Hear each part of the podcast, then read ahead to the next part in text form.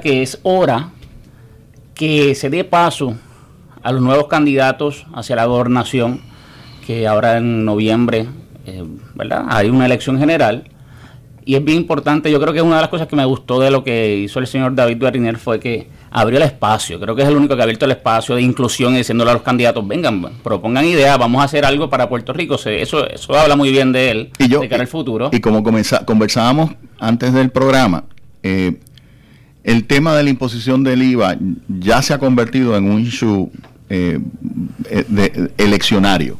Claro. Eh, el, Partido Nuevo Progresista ha especificado a través de sus dos principales eh, contendientes a la, candidatura por la gobernación que en, en la eventualidad de prevalecer el PNP, pues se eliminaría el IVA. Entonces, yo creo que la, la, llamada a la pausa de, del señor Bernier es, sabia en el contexto de que vamos a dejar que esto se, se resuelva eh, o, la decisión la tome la, administración que entre. Eh, porque entrar a un cambio ahora, eh, es como te comentaba en el, en el antes de, entrar al programa, cambiar ahora al nuevo sistema para en enero o en febrero del año que viene volver a eliminar ese cambio, eh, resulta un costo oneroso eh, para seguir haciendo negocio en Puerto Rico. Entonces ya Puerto Rico eh, se distingue lamentablemente por ser uno de los lugares más difíciles para hacer negocio. Y, no solamente en los Estados Unidos, sino en el mundo. entonces, seguir añadiendo a esa lista de obstáculos a, hacer, a hacer negocio es totalmente contraproducente en, en, este momento. Yo creo que un, elemento importante que, creo que el, señor Bernier ha mirado es, ha visto, ha podido ver la contracción eh, que se ha dado eh, proporcional en los recaudos.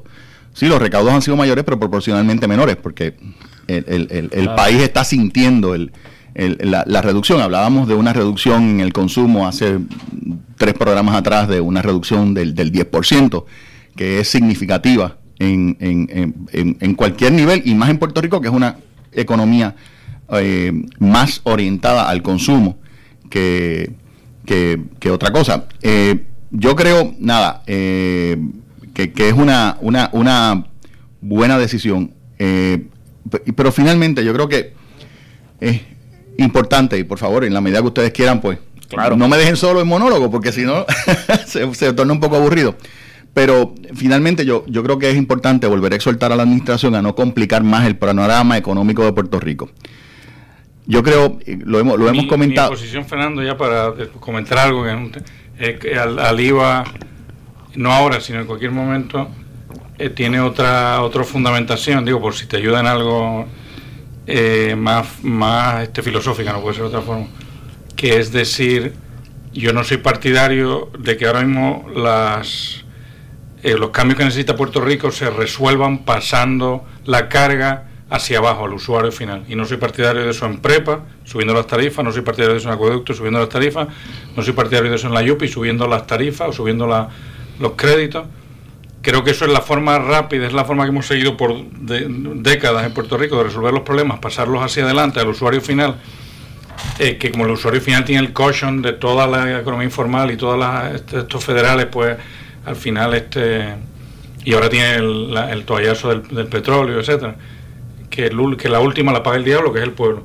Yo soy, estoy en contra de eso eh, como una cuestión de principio, de, que ahora mismo el problema no es conseguir más ingresos al gobierno, sino de verdad tener las estructuras que necesitamos, ni, ni más ni menos. Bueno, y yo, y yo creo que la implantación, que es un tema que lo vuelvo a reenfatizar porque lo hemos estado comentando varias veces en este programa, la implantación del IVA va a forzar a los bonistas de Cofina a demandar en los tribunales por incumplimiento de contrato y taking. Claro, eh, esta, esta, semana los fondos Oppenheimer y Franklin le escribieron una carta a Tatito Hernández, representante Tatito Hernández, diciéndole que, que era sumamente imperativo que no se hicieran ajustes en Cofina, que no se tratara de renegociar los bonos de Cofina, porque podrían afectar la titularización o securitization de la Autoridad de Energía Eléctrica o la Autoridad de Acueducto. claro, claro. Mira, eh, de hecho tengo la tengo el tengo el artículo aquí. Entonces ellos ellos comentan que la estructura COFINA que tituliza, titulariza los ingresos del IBU es en efecto, dicen ellos, la estructura del superbono que el gobierno de Puerto Rico debiera buscar, utilizar y apoyar. Eh, eh, y, yo creo que, es bien interesante porque... Pero me perdí, perdón, están diciendo que, que el superbono debiera estructurarse como COFINA. Que COFINA es un mecanismo que, ha funcionado bien, que funciona excelentemente bien en este momento. De hecho, es el, único, bono, el único bono que en este momento tiene los recaudos suficientes para hacer su pago de principales intereses. Eh, y, que, y que si se apoyara podría ser un mecanismo para levantar liquidez adicional para el Estado. Lo que pasa, lo que pasa con Cofina es que en la medida en que el gobierno de Puerto Rico dice, mira, no, eh, antes yo decía que el flujo de ingresos de IBU que entraba a Cofina era un ingreso y un flujo de ingresos separado de los fondos que van al, al, al fondo general, pues ahora el gobierno de Puerto Rico dice, no, no, mira, antes yo dije eso, pero ahora digo otra cosa, ahora digo que no, que no son, que, es el mismo flujo. Pero ¿cómo, y que lo, ¿cómo se puede levantar liquidez adicional a través de Cofina? Bueno, en la medida en que tú protejas la estructura, lo más importante es proteger la estructura. Si tú dices, mira, la estructura vale, tiene fundamento y la vamos a seguir apoyando, los precios de Cofina suben de 52% par que están en este momento, subirían al, al, 80, al 90% cómodamente. cero liquidez al gobierno. No, le da cero liquidez al gobierno porque no tiene, tiene el 100% ignorado, es, tiene la capacidad que es asignada, la tiene utilizada.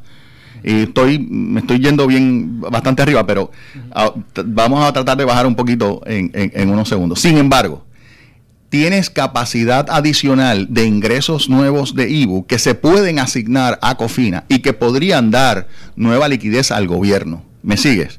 Lo que tienes que hacer es validar el mecanismo. O sea, lo que estás diciendo básicamente es lo siguiente. Tú tienes 11,5% de, de, de, de, de ingresos sobre eh, eh, de IBU. Digo, si se quita el IVA, se va al medio también. Bueno, ah. ese, es el punto. Ese, es el, ese es el problema. Pero ahora mismo tú tienes 11 y medio de IVU, de los cuales tú estás usando un 6 de los, para, para garantizar unos, unos recaudos de, de, para Cofina y de los cuales asignaste el 3 y medio. Con ese 3 y medio levantaste 17 mil millones de dólares. Porque tenías un mecanismo seguro, y perfeccionado, donde los acreedores podían ver que el dinero se iba recogiendo y se va y se iba asignando. Si tú dices, bueno, mira, nosotros vamos a seguir manteniendo esto y vamos a dar una asignación adicional a ese a ese a ese mecanismo de cofina, podrías levantar otro tanto adicional en, en, fondos nuevos líquidos. Claro, que lo que haces es que eh, reduces la presión de financiamiento en otros sectores del gobierno central. Pero lastimando el mecanismo, no vas a, conseguir, absolutamente nada, más que lo que vas a conseguir es simplemente una demanda de los acreedores de Cofina, que, que van a ir al, tribunal y van a decir, ¿sabe usted, eh, señor juez, mire, el gobierno de Puerto Rico a mí me, me, prometió, prácticamente. me prometió que me iba a hacer una, una segregación de estos ingresos y que esa segregación no se iba a alterar a menos que surgieran una serie de condiciones, entre las cuales estaba que tenía que certificarse por una firma de abogados conocedora de bonos en los Estados Unidos, una firma de abogados en Puerto Rico por el secretario de Justicia, que los fondos de Cofina no, los nuevos, el nuevo ingreso a sustituir el IBU en Cofina no podría ser considerado parte de los recursos generales o recursos disponibles del Estado. Por lo tanto, en la medida en que tú cambias, como tú bien dijiste, Bobby, de IBU a IVA, desaparece esa segregación. Se convierte en un mismo flujo, es IVA. Entonces ya ahí se confunde todo y el, y el, y el, el, acreedor de Cofina tiene una, eh, un reclamo sobre unos fondos Sí, pierde lo del que, Estado. Lo, lo que en finanzas se conoce como el under- underlying asset. El security. pierde- el security. Se- Eso- se- y hay que tener mucho cuidado con eso, porque eso es lo que no queremos afectar. ¿no? Sí, seguro, seguro. Mira, y, y esto, a mí me gusta tra- tratar de, de bajar las cosas a, a- a Puerto Rico. O sea, en Puerto Rico se vendieron 4 mil millones de dólares de cofina. Yo pienso que Tú dices a residentes de Puerto a Rico. residentes de Puerto Rico se, se vendieron 4 mil millones de dólares en cofina. Yo pienso que probablemente y lamentablemente durante los últimos cuatro años eh, se habrá los puertorriqueños tienen que haber vendido por lo menos un- una cuarta parte de esa posición. Quizás le queda a los puertorriqueños quizás unos eh, 3 mil millones en par value. O sea, eso es prácticamente un 25% de pérdida. Claro. eh, y entonces estamos hablando de que ahora el gobierno está proponiendo una transacción que significaría aproximadamente una, un, un repago de 50 centavos en el dólar. O sea, que a Puerto Rico le puede costar esto como hasta 2 mil millones de dólares más a los, a los, a los ahorristas puertorriqueños.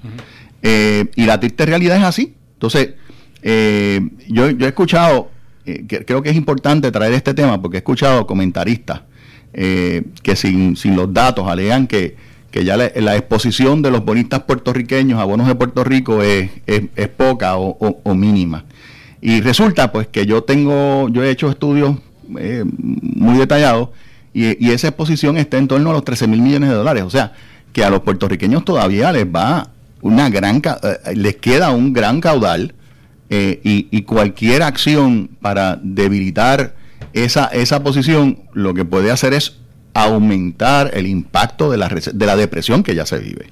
Así y que además es que, digo, y volvemos a lo mismo, esto es más filosófico, pero en economía, si tú piensas que tú puedes conseguir tu bien sin velar por el tuyo y no velar por el otro, eh, no, no sabes, no, nunca vas a saber con lo que te estás enfrentando. Si tú puedes decir, mira, yo lo que tengo que proteger son mi posición en una negociación y no me importa lo que el tipo con el que estoy transaccionando esté pensando. Realmente no sé cómo se genera, es que no he entendido cómo se genera la riqueza. O sea que el, el tema de si los ahorristas que se afectan, si aquí no se afecta ningún ahorrista o sí o no, realmente es eh, transparente, no debiera estar mirándose porque la economía es un sistema y por lo cual toda la caca que tú eches hacia adelante te acaba llegando en, un, está, Bueno. este, en el mismo en el mismo Bueno, eh, eh, sistema donde donde está durmiendo. on that note, Me parece súper interesante. De hecho, de ese tema vamos a hablar cuando regresemos de la pausa. Más adelante vamos a estar tocando sobre la pobreza y la disparidad social que ahora mismo se vive en Puerto Rico. Así que no se nos vaya nadie y seguimos en Economía 101.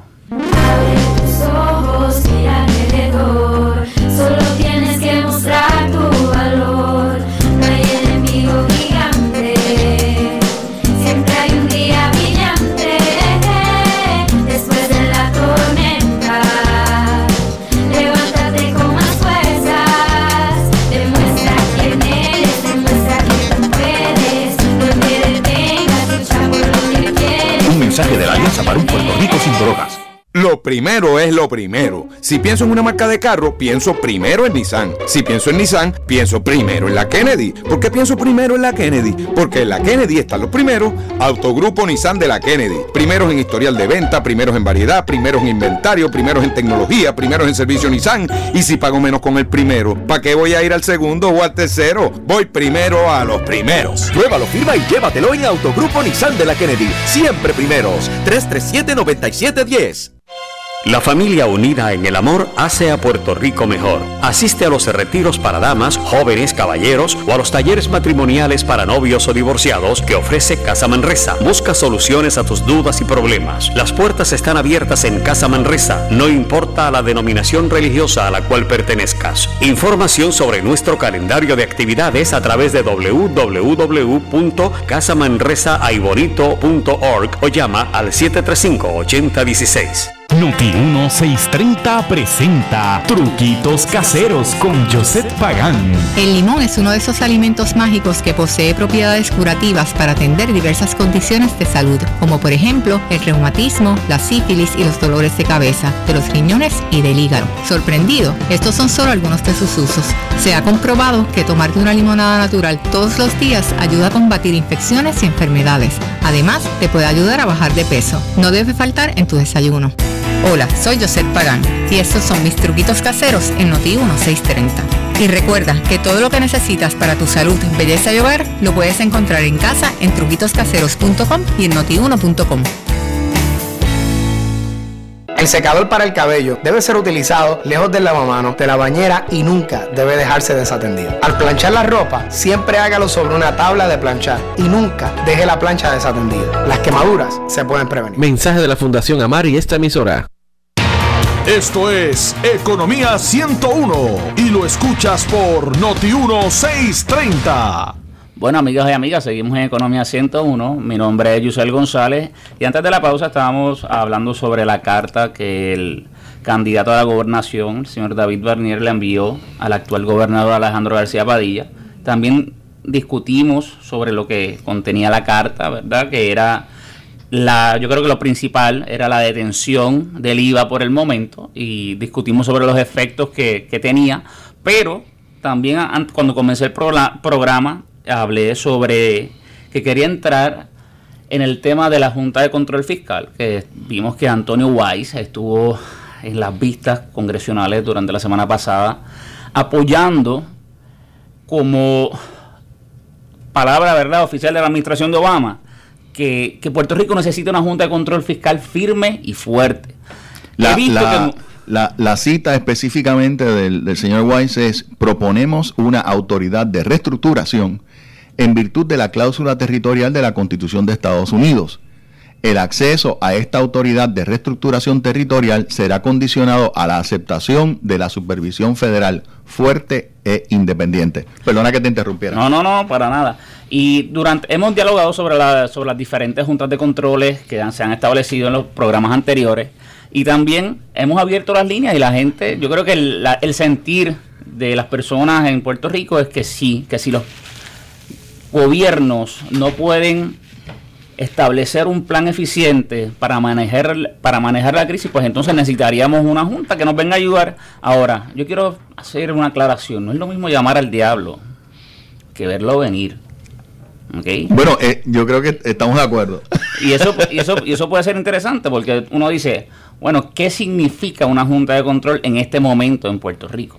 Bueno, mira, yo, yo eh, durante los cinco meses que hemos estado en este programa, eh, he estado eh, apoyando la creación de una junta de control fiscal. Eh, probablemente desde mi perspectiva y, y quizás por, por- por tener una, unas fuertes convicciones técnicas, miraría a, a mayor control que, que- que- que supervisión. Pero pero mi argumento se resume de la manera siguiente. Durante los pasados 16 años, eh, los políticos que han tenido el control eh, y, han, y han tenido la autorización y la autoridad y el poder, eh, consistentemente han manejado mal las finanzas de Puerto Rico y nos han llevado al, al- al borde del precipicio. Y literalmente estamos en el borde del precipicio. Lamentablemente, desde mi perspectiva, hay, hay la- el, el plan que, está mirando el- la administración en este momento es lanzarse al precipicio. Eh, y yo creo que es tiempo de poner un poco de cordura en todo este tema. Eh, y lo que se está dando, y, y la razón principal por la cual a mí me gusta que discutamos este tema hoy, es que veo algo que decía Bobby, si mal no recuerdo en el programa pasado. Eh, estamos viendo la reacción defensiva de los políticos en contra de perder el poder. Entonces se están poniendo a la gente como parapeto, como escudo contra eh, la, la- la- la restricción o limitación del poder que, que significaría la Junta de Control Fiscal, diciéndole a los puertorriqueños y a la gente que perder poder político, po- eh, perder soberanía, entre comillas, es, es, es malo. Pero como dice Bobby, aquí el problema es que los que están pagando los platos rotos somos nosotros, es el pueblo, como dice Bobby, el diablo que somos nosotros. Pero Fernando, a mí me preocupa, una de las cosas, de hecho, una de las cosas que me preocupa es de lo que vamos a hablar un poco más adelante, que es de la, de la pobreza, ¿verdad? Y cómo esta Junta de Control quizás podría ayudar a aumentar la pobreza, o sea, con medidas... eh, No, no hay duda, vayan- no hay duda. Hay, hay, hay graves Que sean más preocupaciones. o sea, con Hay- medidas hay más graves fuertes de preocupaciones. austeridad. Lo, lo, lo que sí yo he percibido durante los pasados, eh, no, quiero minimizar el, el, el, el, problema porque o la preocupación, porque en el pasado se han dado juntas de control fiscal que han sido juntas de controles que han sido terribles. Claro. Eh, la la- peor que yo puedo recordar es fuera de Chile, eh, cuando Pinochet, eh, la gente murió, murió de hambre, aparte de, de, de, de- de Yo la no creo que llegue, yo no creo que llegue a eso, pero, Pero sí, fantástico. Entonces, eh, estamos de acuerdo, pero, pero ese es, esa es la caricatura a la que nos enfrentan los que dicen que, que no. Oye, mira, este es el peligro.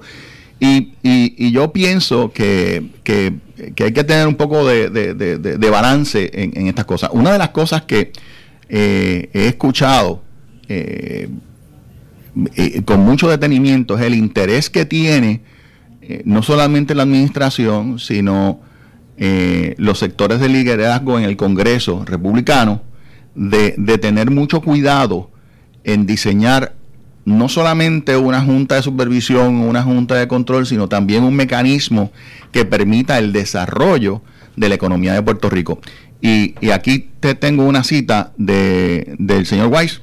El capítulo 9 fue cuidadosamente diseñado para los estados, de conformidad con la, décima enmienda de la Constitución de Estados Unidos, para permitir que los municipios, para permitir a los municipios ajustar sus pasivos, que estos son las obligaciones, Claro. eh, incluyendo deuda, o sea, todas sus obligaciones.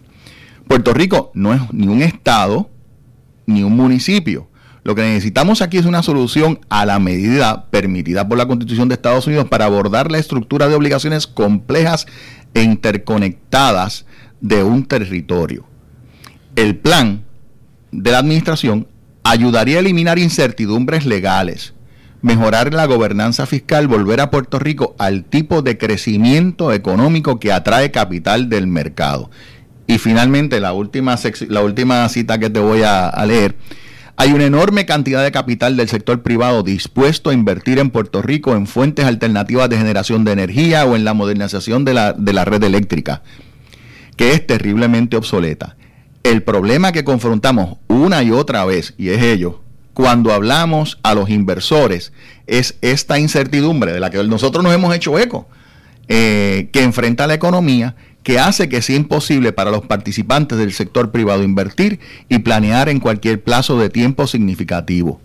Si no podemos detener esta marea y crear una base sobre la que el gobierno y el sector privado puedan planificar, nos preocupa profundamente que todo ese capital de terceros nunca llegue a la isla. O sea, ellos están conscientes de que esto no puede ser un problema de cortar, cortar, cortar a mansalva. Y, y- y- y quiero decir, o sea, hay, hay, hay evidencia de que todavía hay una cantidad importante de congresistas que no tienen información adecuada y balanceada sobre Puerto Rico, que tienen una mala información sobre sí que Puerto tienen Rico. una laguna.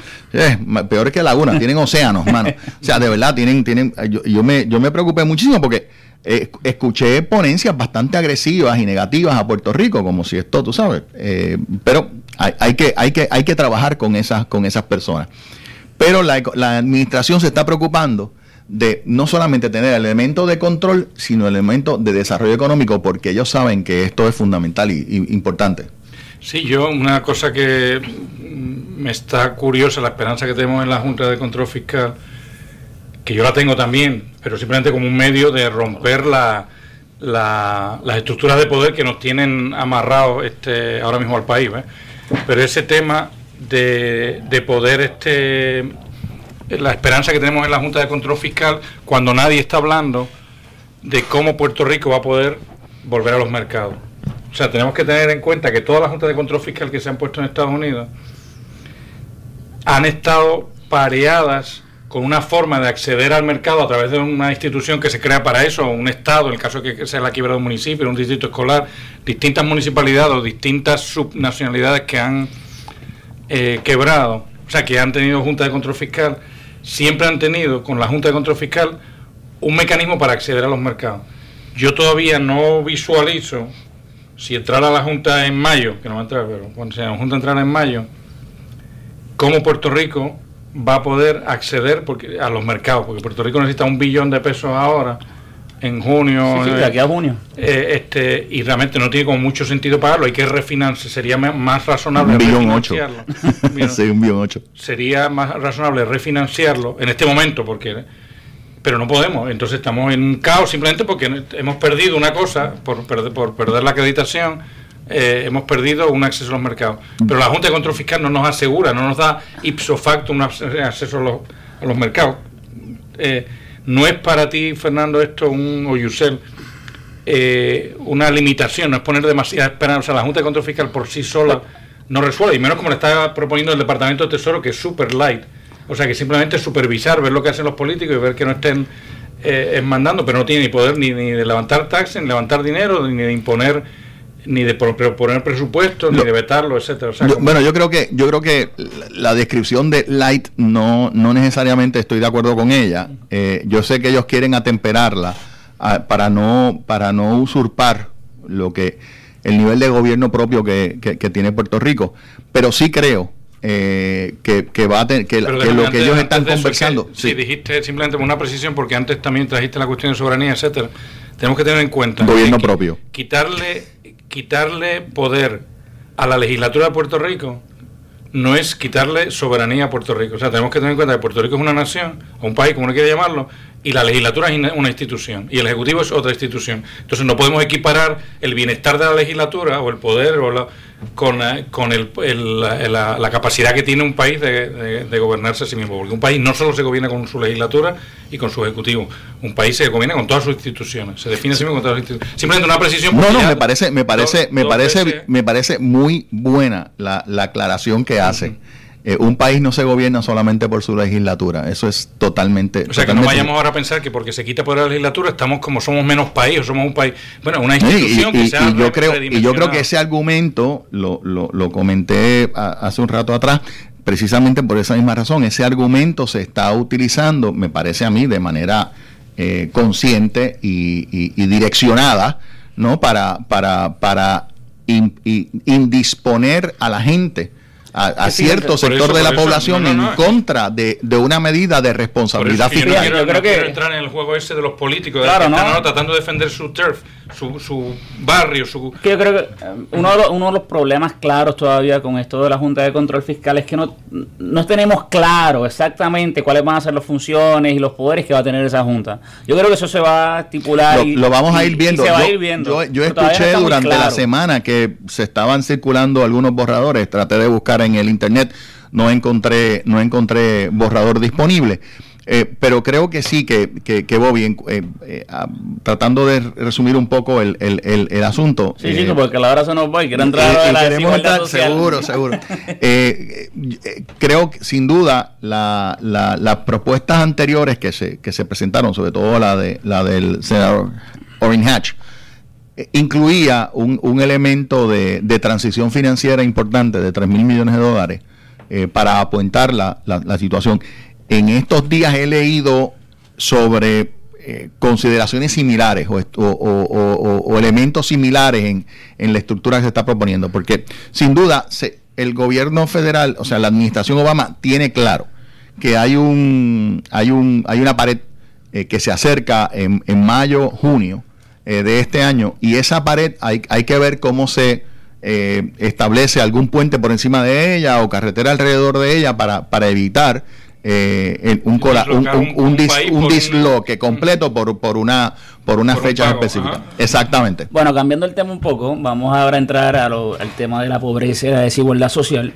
También le quiero recordar a la gente que tenemos, vamos, en breve vamos a abrir las líneas. El teléfono es el 787-758-7230. Y- ¿Querías decir y- y- sí, lo que quería era, eh, a riesgo de, de- de- de seguir eh, discutiendo el tema de la, de la Junta de Control Fiscal, eh, me gustaría escuchar eh, cómo, cómo, cómo la gente ve un poco el tema de la Junta de Control Fiscal, porque tan, tan reciente como ayer vi en, en un noticiero eh, personas que simplemente decían, pues no sé, yo no sé ni qué es la Junta de Control Fiscal. Así que me gustaría un poco que, que la gente nos hablara de eso. Bueno. no sé, Yusel, si eso es lo que tú quieres que hable la gente. Vamos a, vamos a ver lo que dice la gente. Muy buenas tardes, gracias por llamar a Economía 101. ¿Con quién buenas tardes, gracias por escucharme. Eh, quiero felicitar a las personas, a su compañero de, de panel, que acaba de hacer esta declaración al pueblo puertorriqueño, que no solamente la legislatura es el gobierno, que precisamente lo felicito. Ese es uno de los problemas que está habiendo en Puerto Rico. Que los latifundistas políticos que están en el poder confunden al pueblo precisamente haciendo creer al pueblo que quitarle el mérito a la legislatura, poniendo la Junta, es valorizar esa, un- ese, ese, ese, o sea, esa legislatura. Y eso no es así. Lo felicito, licenciado. Muchas, Si gra- hablaran muchas gracias, caballero. Que tenga buenas tardes. Lamentablemente tengo el cuadro lleno, así que adelante la próxima llamada. Sí, si baja el radio un poquito te lo agradezco. Sí, sí, y gracias por Adelante, rapidito con su comentario que tengo el cuadro lleno. Sí, eh, mire, mire, hay que tomar otras consideraciones. Yo sé que ustedes están hablando sobre la cuestión de la Junta Fiscal, pero hay que tener otras consideraciones. Mire, eh, eh, ¿Cómo cuáles consideraciones?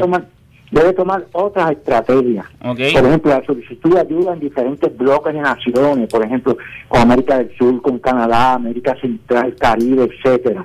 Eh, eh, hay que llamar la atención también sobre los derechos humanos y civiles, mira, y no nos hemos tirado por ese por, esa, por ese aspecto, eh, eh, eh, yendo a la ONU y a la Corte Internacional. Mira, la sección 76 dice el derecho humano al desarrollo económico, y eso nos los impide por ser un territorio.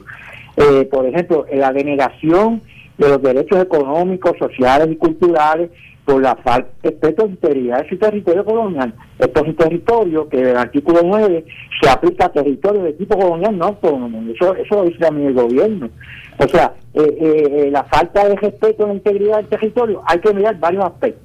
Pues muchas La gracias, explotación- mucha- caballero, tengo el cuadro lleno. Gracias Ah. por la llamada. Lamentablemente tengo que cortarlo un poco porque tengo otras llamadas que contestar, pero muy interesante su comentario. Y gracias por Sí, yo la, la, la semana que viene yo lo completo porque eh, Perfecto. me, gusta, me gusta mucho su programa. Muchas gracias. lo que ustedes dicen. Muchas gracias.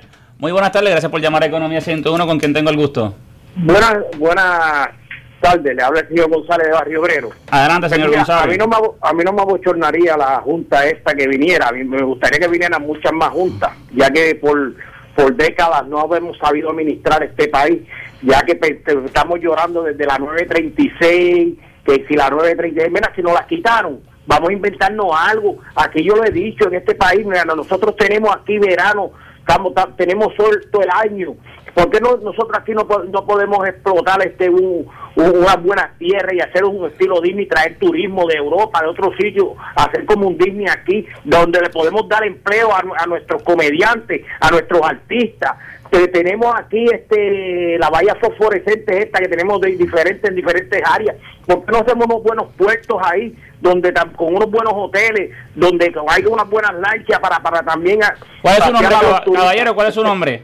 El señor González de Barrio Obrero. Señor González, un millón de gracias por su aportación, me parece muy interesante, pero tengo el cuadro lleno. Vamos a la próxima llamada. Muy buenas tardes, ¿con quién tengo el gusto? Sí, buenas tardes, licenciado. Adelante. Sí, mire, yo la Junta aparenta ser mala, eh, hostil, antidemocrática, pero yo no confío en ningún gobierno. Yo creo que empezamos de nuevo, que nos claven, que vengan afuera, porque no confío ya. No le, no le enten- no le entiendo muy bien. No, no le entiendo, no le entiendo muy bien. Eh, a llamar, que la llamar. no está muy mala. Si nos puede volver a llamar, se lo agradezco. Muy buenas tardes, ¿con quién tengo el gusto? Bueno, se cayó esa última llamada y parece que la otra, la recepción no estaba muy bien. Eh, Yo quería simplemente felicitar a, a- O sea, todas las llamadas que estamos teniendo son propuestas y análisis bien inteligentes de la, de la situación. Eh, eso da mucha esperanza a la hora de, de arreglar este país. Si, si este país se arregla es porque todos nos movemos en una dirección y, y se ve por, la, por el sample que estamos cogiendo que la gente está de verdad dándole casco a su país. Eso es así. Vamos a la próxima llamada. Muy buenas tardes, ¿con quién tengo el gusto? Buenas tardes, te habla José de Bayamón. Adelante, José. Usted llamó ahora mismo que se- no se entendía muy bien. No, no fui Ah, ok. Disculpe. Adelante. Sí, lo que sucede es que el gobierno ha, ha- ha- ha creado en, en el pueblo una, una sensación de emergencia, de inmediatez, de que estamos a punto de caer por un barranco y las personas están eh, as- asustadas y piensan que venga la Junta rápido porque no no creen que, que con, no creen que con unas elecciones este este problema se va a solucionar que va a quedar en lo mismo por eso es que la gente está a favor de la junta por el miedo que tienen de, de- de lo que está pasando en Puerto Rico y de la tragedia que nos han hecho creer que existe que en realidad no existe gracias por dejarme participar Gracias a usted, José. Vamos a la próxima llamada. Muy buenas tardes, ¿con quién tengo el gusto? Sí, buenas tardes, con Cordero de San Juan. Cordero, Mire, adelante. una- bueno, una cosita, una cosita. Esto, eso de que la Junta de Control Fiscal Federal no le va a quitar poderes a la legislatura ni al gobernador, eso que me lo digan ellos, porque porque tú me lo digas, yo no te lo voy a creer. Gracias. Gracias, buenas tardes. Muy buenas tardes, ¿con quién tengo el gusto? Sí, con el señor García de Cagua. Señor García, adelante. Mire, licenciado, ya yo no confío en el gobierno García, no, tengo no, te- no te- no tiene buena señal. No señales, ¿qué pasó? Mire, ver, hablar ahora un poco mejor. Aunque aparezca antidemocrática la Junta, ya yo no confío en ningún administrador de gobierno local. Todos han fallado y van a seguir fallando. El problema del presupuesto, el amiguismo, el compay comay no lo cambia nadie. Queremos empezar de nuevo, aunque sea una Junta que es temporera por seis años, siete años, hay que volver a empezar. Esto no lo cambia nadie. Todas las ramas están corruptas, ninguna sirve. Necesitamos una, una mano amiga de emergencia. Gracias. Muchas gracias. Vamos a la próxima llamada. Muy buenas tardes, ¿con quién tengo el gusto? Serrano de Trujillo. Serrano, si me baja el radio, se lo voy a agradecer mucho. Ok, ya. Adelante, por favor. Bien, yo lo que pienso, sí quiero la, que venga la, la Junta Fiscal Federal y de eso de que va a perder poderes, no creo en eso, porque ellos están claros también que eh, la administración es la administración y queremos que se organice por vez primera cómo es que debe trabajar a nivel de todo Puerto Rico, todo, porque que está afectado son es el pueblo que está necesitado, in- incluyendo abogados, incluyendo farmacéuticos y toda esa gente. Bueno. Todo el mundo está afectado menos los políticos. Muchas gracias Así por tu- que está preocupado por la autoridad, lo lamento. Hay que defender el pueblo y Dios bendiga a Puerto Rico. Muchas gracias por su comunicación. Bueno, lo, lo que sí quiero enfatizar eh, es que la situación de Puerto Rico es real. La, la crisis financiera y económica de Puerto Rico es real. Eh, se ha eh, aumentado, en mi opinión, eh, por las estrategias que se han utilizado durante estos últimos tres años, que como yo he sido muy consistente en criticar, básicamente buscaban una confrontación contra el capital y por lo tanto, pues eh, naturalmente han desembocado en, en- en la, en el cierre de los mercados para Puerto Rico y la, la, la- la pérdida de, todo, de, toda, de toda credibilidad. Y en el camino eh, está eh, amenazando con eh, destruir instituciones importantes en Puerto Rico. Así que hay que eh, establecer un, un camino eh, para reconstruir esta economía y, y- y darle un, un respiro a, a un país que tiene una depresión económica que ya vive, eh, ya la vive por ya 10 años. Así que ese es mi, Yo quisiera ya eh, empezar a, pasar al tema de la Junta Fiscal y empezar a ver cambios reales que se están produciendo en Puerto Rico, que es de verdad lo que nos interesa. No nos interesa, o es secundario encontrar culpables, ¿eh?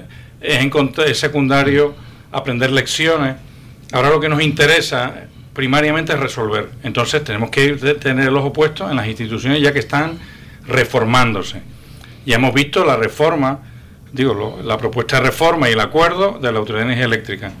Yo quiero poner el spotlight ahora sobre otra reforma que es due que, y que puede que se esté dando ahora, que, la, el- que, lle- que lleva 30 años de, de retraso en el país, que es la reforma de la Universidad de, de Puerto Rico. Y que de paso, Bobby, te felicito por el programa pasado, porque de verdad que me, me gustó mucho esa el análisis que hiciste sobre la universidad. Sí, eh, yo ya le digo, eh, veo que ahora hay un- una oportunidad de cambio. Yo soy profesor de la Universidad de Puerto Rico y digo que no hace falta ser profesor para darse, basta con ser estudiante, lo que sea, para darse cuenta que es una institución completamente anquilosada, que le da muchísimo trabajo cualquier cambio. Eh, todas las universidades tienen, por eso duran tanto, tienen el mismo problema, le da mucho trabajo el cambio, a pesar de que ya se consideran agentes de cambio social, son tremendamente resistentes al cambio, por el mero hecho de que no tienen normalmente jefes. Lo que tienen son tantos jefes como catedráticos, por decirlo de alguna forma. Entonces, una institución cuando tiene 300 jefes es bien distinto que avance. No se va a morir nunca porque no hay forma de tumbar una cosa con 300 cabezas, pero no va a avanzar. Eso parece, al- pero yo creo que el gobierno entero tiene ese mismo problema. No, en general, todas las instituciones que sean bien descentralizadas Acabas de describir el gobierno. van a tener el problema de yo que... creo que el, el programa pasado no yo lo mencioné y hoy ese es el problema. No, no, no, por eso el problema de la Yupi no es eh, anormal, es un problema. o sea, pero- si uno, si uno eh, eh, le eh, eh, ignora el 10% de los ingresos de un país para mantener una institución, esa institución va a tener éxito para empezar, porque con el 10% de todos los recursos de un país designado a ella, va a tener éxito para empezar y va a tener un problema, porque tú estás Y cuando un- tú mencionas ese, ese 10%, para aclararle a los, a los radioescuchas, eh, la fórmula de ingreso que el gobierno de Puerto Rico le asigna a la Universidad de Puerto Rico es el 9.25% del promedio de los dos años anteriores de los ingresos internos del Estado. Por eso es que Bobby dice, le asignas un 10%. That's a lot of Entonces, estamos, hablando, estamos hablando de mil millones de dólares. Sí, yo entonces para poner la cosa en perspectiva, eh, ¿qué pasa con esos mil millones de dólares? Quisiera dividirlo, o sea, para ilustrarnos, porque en el fondo lo que tenemos que hacer es hablar estos temas y encontrar soluciones, etcétera. Bueno, Bobby, antes de entrar a esos datos específicos, vamos a tomar una pausa y cuando regresemos seguimos hablando de eso. ¿Qué te parece? Estupendo, me parece estupendo. Bueno, amigos, nos vamos a una pausa, pero no se nos vaya nadie. Seguimos en Economía 101. Si de coberturas especiales se trata, nadie le pone un pie al frente a Noti 1630. Primeros con la noticia. Lo primero es lo primero. Si pienso en una marca de carro, pienso primero en Nissan. Si pienso en Nissan, pienso primero en la Kennedy. ¿Por qué pienso primero en la Kennedy? Porque en la Kennedy están los primeros. Autogrupo Nissan de la Kennedy. Primeros en historial de venta, primeros en variedad, primeros en inventario, primeros en tecnología, primeros en servicio Nissan. Y si pago menos con el primero, ¿para qué voy a ir al segundo o al tercero? Voy primero a los primeros. Pruébalo, firma y llévatelo en Autogrupo Nissan de la Kennedy. Siempre primeros. 337-9710. La familia unida en el amor hace a Puerto Rico mejor. Asiste a los retiros para damas, jóvenes, caballeros o a los talleres matrimoniales para novios o divorciados que ofrece Casa Manresa. Busca soluciones a tus dudas y problemas. Las puertas están abiertas en Casa Manresa, no importa la denominación religiosa a la cual pertenezcas. Información sobre nuestro calendario de actividades a través de www.casamanresahaybonito.org o llama al 735-8016. No sé por qué mi hijo preferiría destruirse con el alcohol. Me parte el corazón. No entiendo por qué le sucede esto. Mi terapeuta me recomendó grupos de familia Alanon. No quería ir a Alanon, pero me alegra haber ido. ¿La bebida de alguien le causa dolor? Le sorprendería lo que podría aprender de personas como usted en un grupo de familia Alanon. Llame al 1-888-4-ALANON o vaya a alanon.org.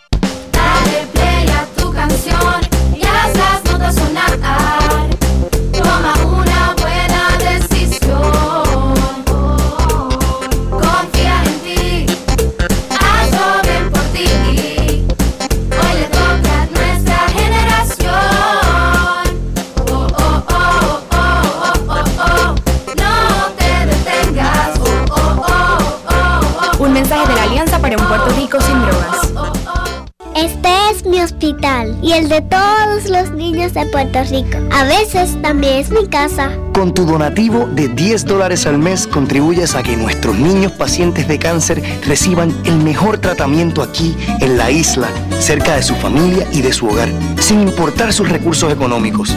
Tu donativo se queda 100% en Puerto Rico. Conviértete en un capitán de nuestros niños. Entra a fundacioncap.org y haz tu donativo hoy. Esto es Economía 101 y lo escuchas por Noti 1630. Muy buenas tardes, gracias a todos los que nos escuchan. Mi nombre es Yusel González y seguimos en Economía 101.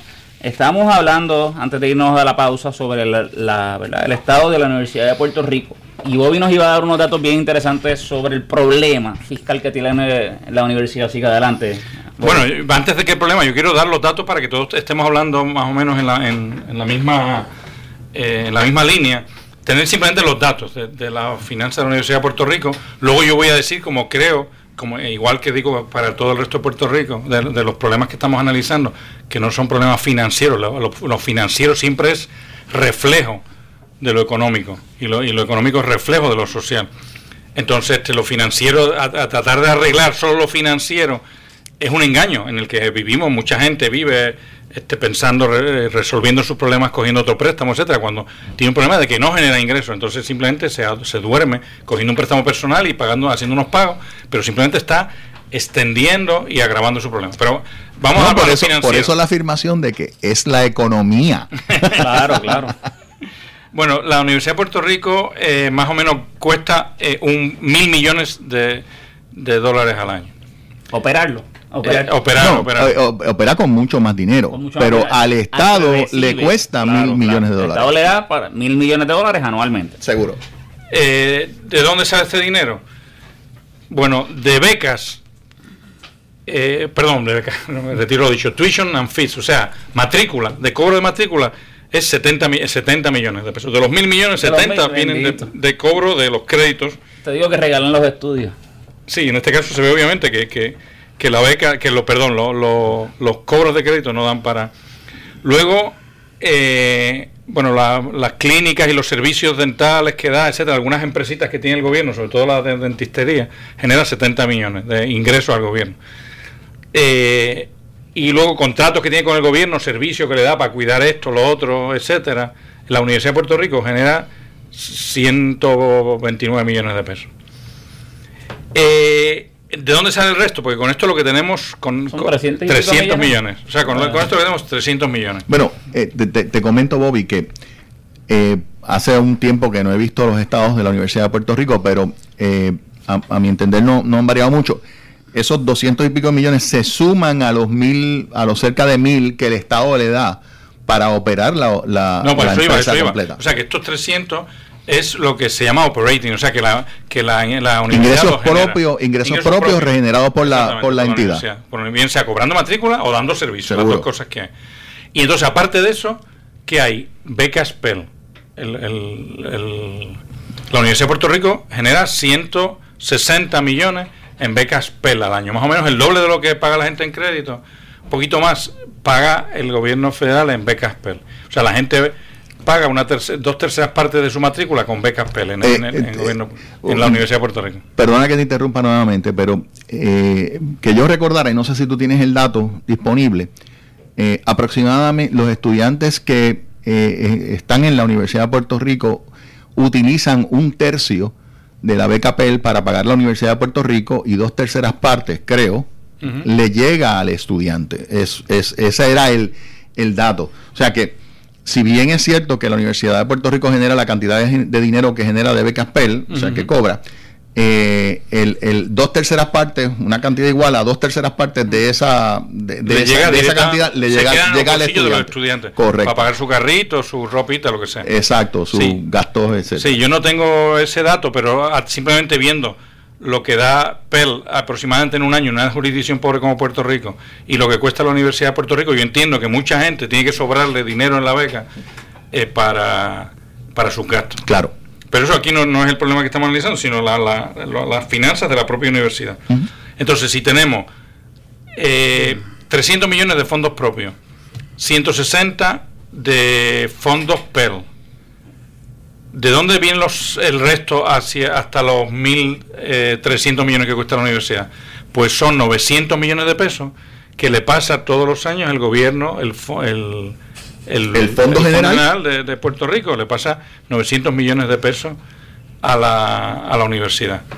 Como este, como los fondos eh, del, como este fondo general se, se ha ido reduciendo y aunque no se ha reducido, aunque la- a, la, a la UPI le correspondería un poquito más de dinero, en la práctica el gobierno no se lo ha estado pasando, ese problema que tenemos ahora, que había hasta unas huelguitas en la semana pasada, etcétera. En la práctica, aunque le corresponderían un poquito menos de 900 este año, el, gobierno no los tiene, no, no los ha podido soltar o no los ha querido soltar, pues este, eso ha puesto a la universidad en una situación fiscal interesante. ¿Está la universidad pensando en cambios? Eso era lo importante. De la propia universidad, ¿van a salir los cambios?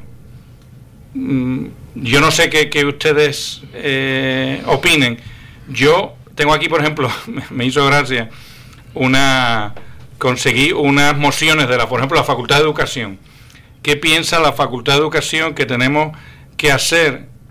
Es que me hace gracia. Una, tres mociones que, que hizo para decir, mira, es que esto, eh, eh, esto hay que arreglarlo. O sea, tenemos un problema en la universidad. Entonces dice, moción, me recuerdo de la tercera.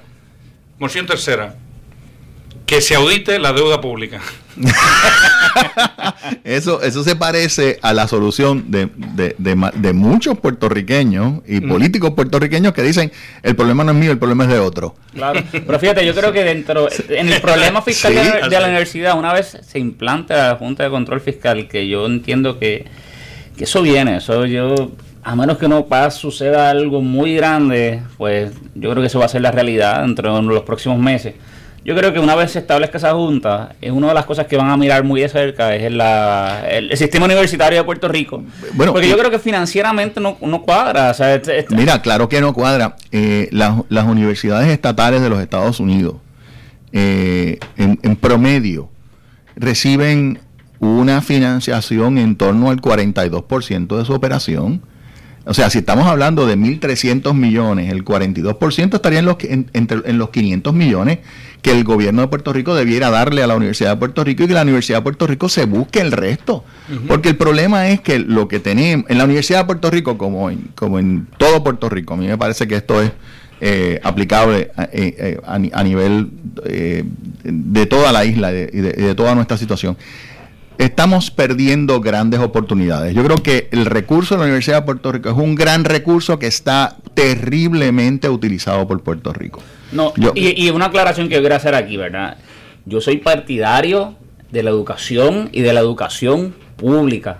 ¿ok? De hecho, como decía Nelson Mandela, a través de la educación es que un granjero o un hijo de un granjero puede educarse y formar parte de los dirigentes de una sociedad. No, no, de- y eso yo, el- creo que el- todos estamos la- en la misma página, pero hay unos problemas financieros y económicos que no se sostienen. No, no, y es que, y es que, y es que hemos estado mirando eh, el la financiación de la Universidad del Estado eh, desde una perspectiva eh, Política, co- como- y con otro y de otro modelo económico, de otro modelo económico, porque eh, yo pienso que la Universidad de Puerto Rico eh, podría generar una cantidad excelente de recursos adicionales, de ingresos adicionales, si gestionara mejor su actividad. O sea, una de las cosas que hacen los presidentes y por las que se distinguen los presidentes de las universidades de los Estados Unidos es por la capacidad de levantar fondos totales.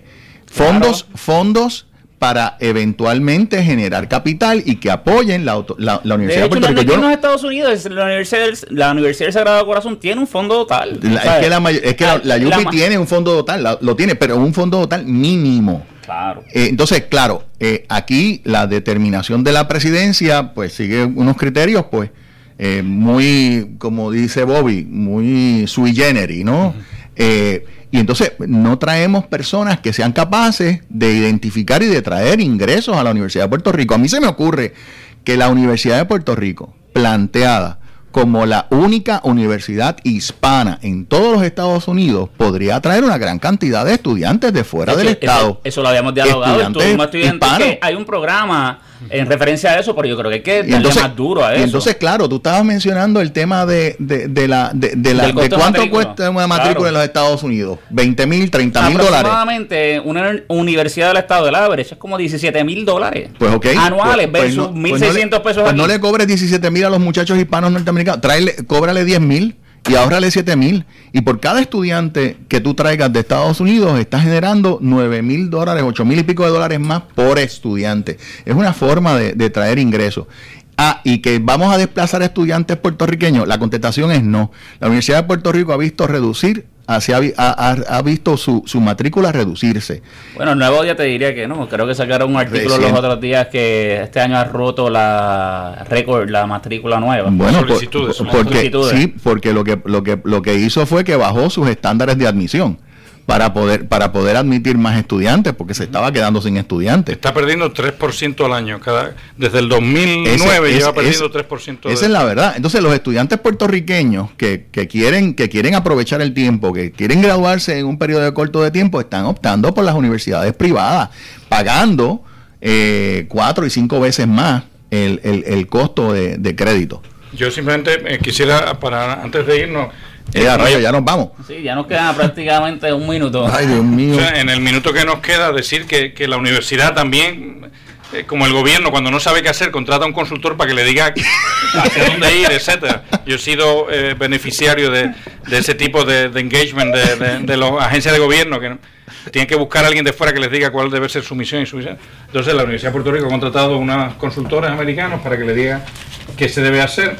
Y nada, no nos da tiempo ahora a ver el, el, El informe completo. en, en de esto, pero sí que eh, ellos eh, es un informe bien light, o sea, estuvieron aquí una semana en octubre, entrevistaron unas cuantas gentes y, y vinieron con un informe de una Mira, Bobby, eh, el, el tema de la Yupi a mí me, a mí me creo que apasiona. nos apasiona a todos Sí, aquí. así que lo tenemos que seguir tocando. Lo Oye, tocamos la semana el que otro viene. tema que no tocamos hoy fue el de la disparidad social y es un tema Ay, que también me, quedó. que apasiona y creo que es bien importante en el momento histórico que estamos viviendo.